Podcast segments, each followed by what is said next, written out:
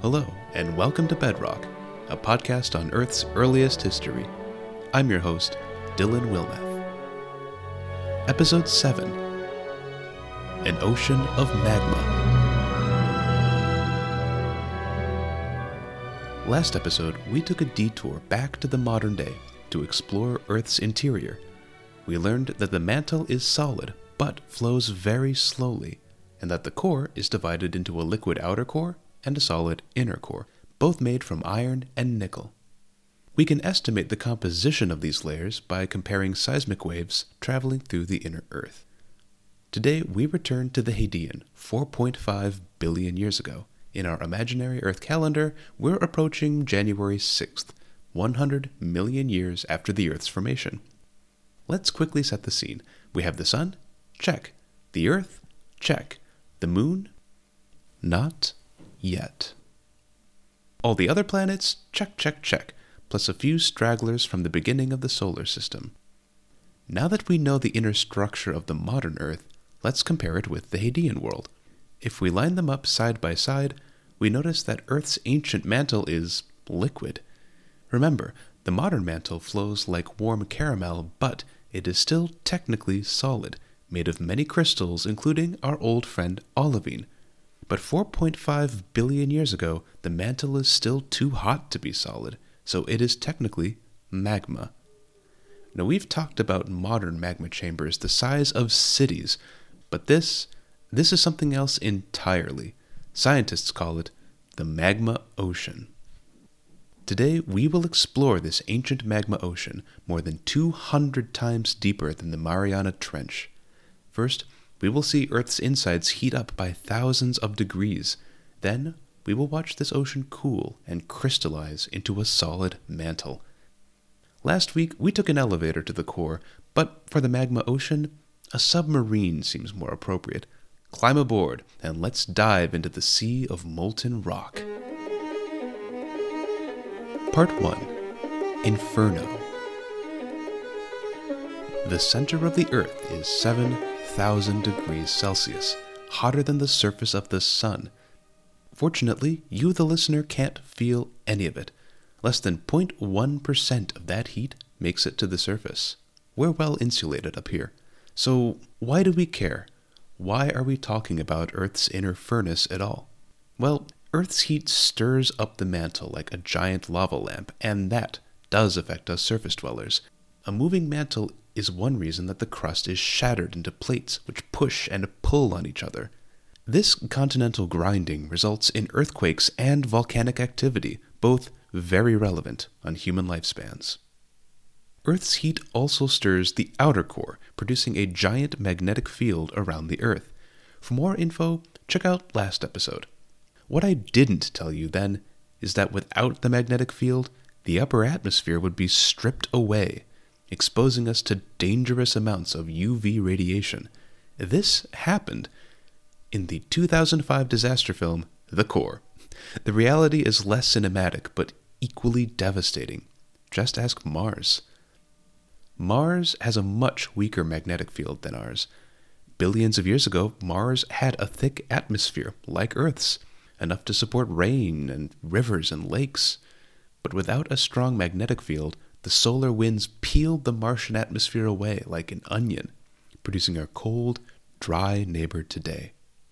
The magnetic field and plate tectonics are essential parts of the modern Earth, and both need heat from Earth's interior. So we know why planetary heat is important, but what causes it? Why is Earth's interior so hot? The Hadean Earth had three heaters. Their afterglow still heats the planet today, Let's look at them one by one. 1. Meteor impacts. This one is pretty straightforward. If you keep hitting something with a hammer, both objects will heat up. Physical force might not seem like enough energy to heat a planet, but I cannot stress enough just how much crap there was floating around in the early solar system. On this show, we will be bombarded by meteors for the next billion years, the first three months of the Earth calendar. In these early Hadean days, the objects are much larger and more abundant. Being punched by thousands of asteroids the size of countries, will heat you up more than a fist or two, a heat that lingers for billions of years. 2. Radioactive decay. In episode 5, we saw the first separation between dense iron and lighter olivine, the first steps in separating the mantle and core. This separation, like oil from vinegar, was sparked by heat from radioactive aluminum. As the Earth grew, aluminum was joined by the superstars of the radioactive world uranium, thorium, and potassium. Now, aluminum decays and cools after a few million years, but uranium burns for billions of years, and today, 50% of Earth's internal heat is from radioactive decay. That sounds worrying, knowing that we're sitting on top of a giant radioactive ball, but like that heat below us, humans don't experience most of that radiation. One particle from Earth's interior only hits you once every 10 days. We know this thanks to very special laboratories called neutrino detectors. We won't talk about how these work, but do yourself a favor and look them up in Google Images.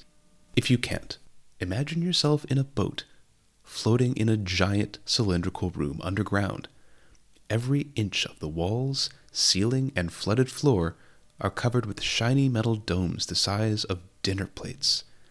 It feels like you're in a James Bond movie, but these are real chambers designed to filter out the outside world except for special atomic particles. In this room, particles from the Earth only visit every few weeks, escapees that tell us about a nuclear furnace far, far below. 3. Iron Rain. With giant meteors crashing from the outside and radioactive decay within, Earth's interior is really cooking now, thousands of degrees, Celsius or Fahrenheit, and the temperature's rising. On our submarine ride through the magma sea, splotches of metallic liquid fall on the portholes, and a drumming noise starts on the roof. We are thousands of kilometers below the surface, and there is no water to be seen, yet it looks like it's raining. This rain is dense liquid iron sinking through the magma, Remember when I mentioned iron separating from olivine, the oil and vinegar of the early Earth? This is what that separation looks like up close. The denser iron is falling down to the center of the Earth to help build the core. As this iron rain sinks, it heats up, just like meteors burning as they fall through Earth's atmosphere. In other words, the separation of the core from the mantle is providing yet another source of heat inside our sweltering planet. As these last iron raindrops fall, the Earth's interior is as hot as it will ever get, with heat flow five times more powerful in the Hadean than today. We will return to the effects of this heat for the next several seasons of bedrock. Slowly, very slowly, as we wind our way through the underground magma sea, things are cooling down. The asteroids will soften their punches, the radioactive peak will pass, and the last iron blobs will fall into the core. So, what's next? On our portholes, we hear a tink, tink, tink, a sound like hail on your window. Looking out, we see small, dark mineral crystals floating in the red hot ooze, like marine snow. It is still thousands of degrees hot down here, but the magma ocean is slowly freezing before our very eyes. Part 2 Sink or Swim. So, how did the magma ocean crystallize into the mantle? When water freezes into ice, the ice floats because it's less dense than water. On the other hand, when you let salt or rock candy crystallize in the same glass of water, it settles on the bottom. In our submarine 4.5 billion years ago, we see the same principle with crystals in the cooling magma ocean. Lighter minerals like olivine float up below the crust, while heavier minerals sink closer to the core. As we travel along, we also see minerals just hovering in place like fish, neither rising nor sinking. They're the same density as the surrounding magma. Unlike our friend olivine, these lower mantle minerals will never see Earth's surface. They can only form at temperatures and pressures far below Earth's crust, but like distant relatives, we know they're down there anyways. How? As we described in detail last episode, scientists like Inge Lehmann can use seismic waves to narrow down what the properties of these mystery minerals are, how dense and how malleable. It's like reaching into a mystery box and trying to guess an object by feel alone. Next, scientists and engineers made machines that could replicate conditions inside the Earth, if only briefly. One of these machines is the diamond anvil, which works just like it sounds. You take two diamonds and squeeze something between them as hard as possible, more than 7,000 times the pressure at the bottom of the ocean. In fact, for geologists, this is overkill, more than twice the pressure at the core. What we need is heat, and that can be provided by electricity or lasers. Again, this sounds like James Bond villain stuff, but with a heated diamond anvil, scientists can replicate any temperature and pressure below our feet. So, what do we throw into a diamond anvil to see what happens? What mineral makes the most sense? Say it with me now olivine. When you press and heat olivine between diamonds, it eventually changes into strange blue and green minerals with names like bridgmanite, ringwoodite, wadsleyite, and davemaoite. If these sound like people names, you're right. Doctors Percy Bridgman, Ted Ringwood, David Wadsley, and Dave Mao all made great strides in high pressure geology and physics. Dr. Bridgman won the Nobel Prize for Physics in 1946 for his early high pressure research and would sign manifestos with Albert Einstein against the use of nuclear weapons in the Cold War. To bring it all back home, these high pressure minerals have the same physical properties as Earth's lower mantle, calculated using seismic waves. Jackpot! And if you're still not convinced that these minerals exist outside a lab, you can look inside meteorites, though they are quite rare. The story of Bridgmanite and the others is a perfect example of how scientists have to tackle the Hadean. Again, no surviving rocks on Earth are that old, and no one has visited the modern mantle. Yet, by comparing observations from earthquakes, meteorites, and laboratory experiments, we are beginning to understand these hidden worlds. Which brings us back to our submarine in the Hadean Magma Ocean. The hovering crystals of bridgmanite are especially important. As they grow, they form a spherical shell in the middle of the magma sea, creating two separate oceans, one shallow and one deep. In your glass of water, it would be like having ice freeze across the middle of the glass, parallel to the table. You could now only drink the top half. Both oceans will continue to freeze from the bottom and the top. Like an icebreaker, we crash through multiple sludgy layers of crystal as we escape to the surface. The liquid magma ocean will survive for a while, but it's good to leave it now before it completely freezes into a gooey caramel mess. As we break through the last bridgmanite layer, we're in the upper mantle now. We don't see olivine yet, but surprisingly, there's a mineral here most people are familiar with. In fact, if you were born in January, like me, this is your birthstone. It's my pleasure to welcome Garnet to the podcast. For those not familiar, garnets come in many shapes, sizes, and chemistries, but they're most commonly red or brown, shaped like a 12 sided die, and contain aluminum, silicon, and a rotating cast of other elements.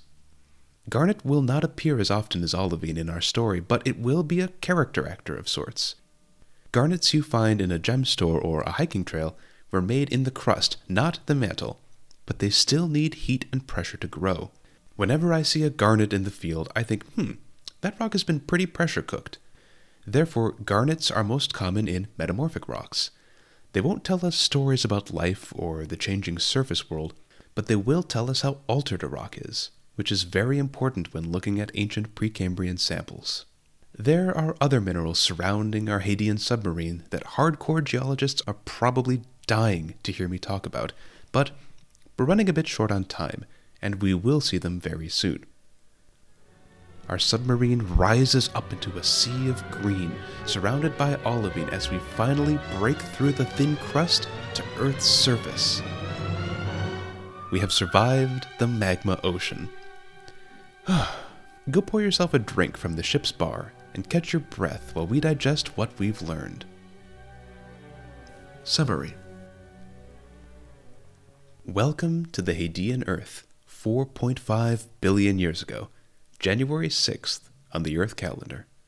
Our world is almost fully grown, and it's hard to believe that it was just a few specks of iron and olivine, but it has been 100 million years. When we began this episode, the inside of the Earth was completely liquid, melted down by friction and radioactivity into a molten core below a magma ocean. That same heat still fuels the Earth's interior to this day. You can't feel it, but it powers every volcano, earthquake, compass, and aurora. But even this early in Earth's history, things are starting to chill out. The magma ocean, hundreds of times deeper than the Pacific, is starting to crystallize.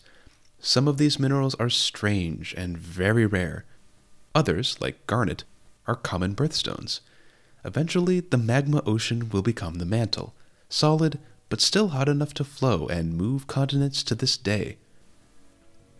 As we wind down, take a look around you. It's nighttime. The ground is lit with open pools of lava on the first, dark, steaming portions of the solid crust. The night sky is a constant meteor shower, more vivid, beautiful, and terrifying than the Perseids or the Leonids. Left and right, these meteors punch through Earth's thin skin, sending showers of molten material into the air. There is no water or life that we can see. Now, this world truly deserves the name Hadean. It's the closest we'll get to hell on Earth, but it's still our home. And it's not all hellish. Look, just coming up over the horizon, there's a moon out tonight. But wait. At the beginning, I said the moon hadn't arrived just yet. And come to think of it, that thing is getting larger and larger. So, what is that object?